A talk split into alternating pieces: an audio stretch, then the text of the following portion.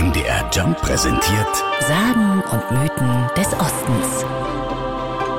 Bleicherode ist ein altes Siedlungsgebiet. Schon 1130 ist die Stadt erstmals in einer Urkunde erwähnt worden, mit einer wechselvollen Geschichte. Im Dreißigjährigen Krieg wurde die Stadt von den Soldaten des Grafen von Pappenheim geplündert und in Brand gesteckt.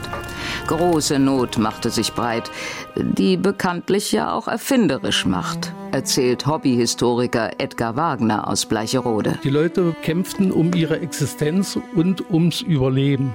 Und dort kam ein findiger Kaufmann oder Handelsmann auf die Idee, weil er gehört hatte, dass Schnecken in Leipzig eine Delikatesse sind.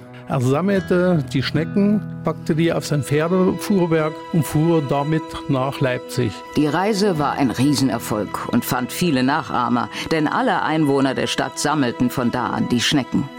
Im kühlen Spätherbst beginnen die Tiere ihren Winterschlaf. Die perfekte Zeit, um sie zum Markt nach Leipzig zu transportieren.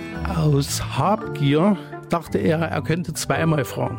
Aber unterwegs kam dann die Sonne raus und die Schnecken erwachten zum Leben und krabbelten über das Fuhrwerk und alle lachten darüber, über diese Habgier. Seitdem werden die Einwohner von Bleicherode in der Region Schneckenhengste genannt. Um an den Kaufmann zu erinnern, der ihnen diesen Namen beschert hat, steht heute vor dem Rathaus ein großer Ritter aus Holz mit wallendem roten Haar und einem Geweih auf dem Kopf. Sagen und Mythen des Ostens. MDR Jump. Im Osten zu Hause.